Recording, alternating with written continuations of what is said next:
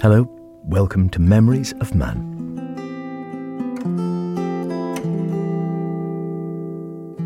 Simple conversations with some of our senior residents about the lives they have led and some of their memories from long ago and far away.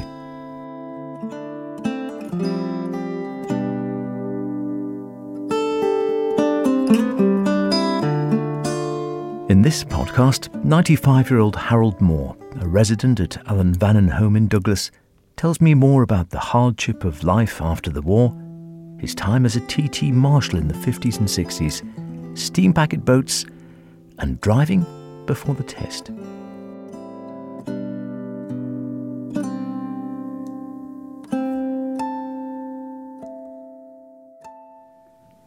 Oh, I remember Churchill saying, Oh, when the war is over, you know, it was coming to an end then.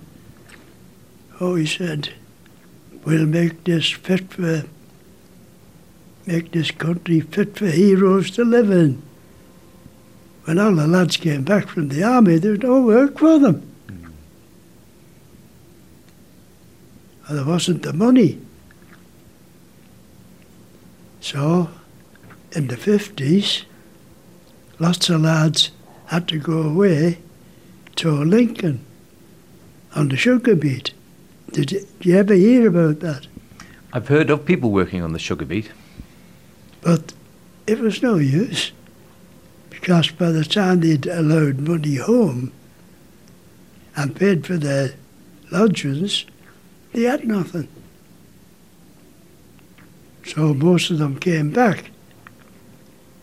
And then uh, lots of them emigrated to Australia and New Zealand uh, to give a cheap fare. I think it was only £10 or something. But even lads went there and come back. That was hard life. So you never tempted to emigrate then? No. Oh no. Was that because you had work or did you just wanted to stay on the Isle of Man? Well, I didn't want to work across. Where else could you find better? Yeah. And although people have been all over the world, they still come back here. You know, we got 10 nationalities in here. Ten? Yeah. Wow. Manx, Irish, Scotch, Welsh. There's a woman over there, she's Russian. Or her mother was Russian. Got Filipinos. Real mix though. Oh, a real mix, yeah. Welsh. Oh, I've said Welsh. uh, And did you ever get a chance then for things like, I'm thinking of things which are still going now, stuff like the uh, the TT or whatever. Did you ever watch any of that back in the day? watch it. I was up the grandstand for years. Where? I was the last one to put the the scoreboards up. Wow. We used to take them down every year. Those scoreboards must have been about 70 years old, Oh yes, easily. or more than that. Oh, yes. Did yes. you Oh, God. did you ever get round to watching the bikes as well or not? Oh, yes, I was, I was a marshal at the bottom of uh, Bray Hill. Wow. I seen lots of accidents, Yeah, bad Really? spot there. really bad ones. Yeah. Uh, seen one really bad one. I think they were French on the sidecars. And the, he came down Bray Hill. And then, just as he was leaving Bray Hill, I go sleep, they call it. I thought they'd ironed that out, but nevertheless, the bike just started to turn circles, and I looked away. and uh, they tried it, it went on fire outside Queenscliff. Do you know Queenscliff? Mhm. I know what you mean. Yeah, just about my Selborne. So I ran all the way down with a fire extinguisher, and that didn't put it out. The reason being, all the Quarterbridge Road underneath is a layer of asphalt, and once asphalt takes fire, it's a hell of a job to put it out. It's like pouring water on oil. But uh, used a full bucket of sand, so I seen a spade there, and I got that, and I went in Queenscliff Gardens. I got half a dozen shovels of soil and patted it down put it out. But uh, I don't know whether they were both killed, but one was killed. Yeah. And what year would that be? You remember? Oh my God. Why? Let's see, it must be the 60s, I would think. And I remember Les Graham. Mm. Les Graham, yeah. He got killed at the bottom Selborne too. If he'd have been an inch away from the wall, he'd have got away with it. But his handlebars just touched the wall at a house called the Zay. And there's a little bit of hedge sticking out. And that's where he hit the he hit that hedge. Bike went off down the road and burst into flames. Yeah. And I think that's the year Geoff Duke must have passed and he went round the quarter bridge and came off. Some say they done it deliberately. Just ran the bike up against the on the grass verge. Oh, I've seen some awful ones on Bray Hill.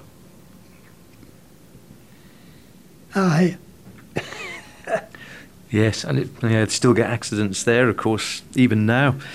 Um, what about then, sort of through the? Do you remember the sort of the, the summer season when there'd be thousands of the tourists over? Was that always a a super busy time when the island would be full of full of tourists for the summer? God, my grandmother's she used to leave the door open because we had 12 boats then. I used to be able to name them all, but Hmm. King Orry and, oh God, Tynwald. The Rushen Castle and the Peel Castle used to come up the tongue to get the boilers scaled out. Uh, men used to do that as winter work, you know, that it was a horrible job. You had to wear a mask and they could only stay in there for five or ten minutes, chipping, scale. But most of the boats went across to Barrow, and you were never short of a boat. And now, what have we got? You've got a floating skip. You're not impressed then? No, I'm not. but you know, those days, there's no uh, regulation on how many passengers we carry. Some of them boats, well, like the Lady of Man. Lady of Man, she was a lovely boat. She carry 3,000. But sometimes it'd be more like 4,000 on Yeah. because it just packed them on. Ah, never mind. What about driving? Did you learn to drive over here? Oh, yes. Oh, yes. My father learned me to drive. I shouldn't have done, really. but when I used to be on the bread van, Used to meet him at the bottom of Belmont Hill, and then he used to let me take the, the car up Belmont Hill because it was very quiet up there. And there was a note, two notices up Belmont Hill. And the first one you come to, uh, please sound your horn. That's not there anymore. Should be. Yeah, I know the way you mean. And then the other one, as you go up Belmont, there's one, do you know a house called Par End? Oh, you know the Priory, Yeah. Brown the Priory, right up there. There's another notice there. Please sound your horn on that corner. Used to deliver bread there. Uh, and I could I could back the van up Belmont Hill up to the Priory because we delivered the bread there and to far end. Yes. So did you have to take your test as well on, on for the car and the van? No, No. No, that was a long time after. I didn't start driving till I was 40. I was married then. My wife only died a year ago. Ah, she would have been 90 this year. My goodness.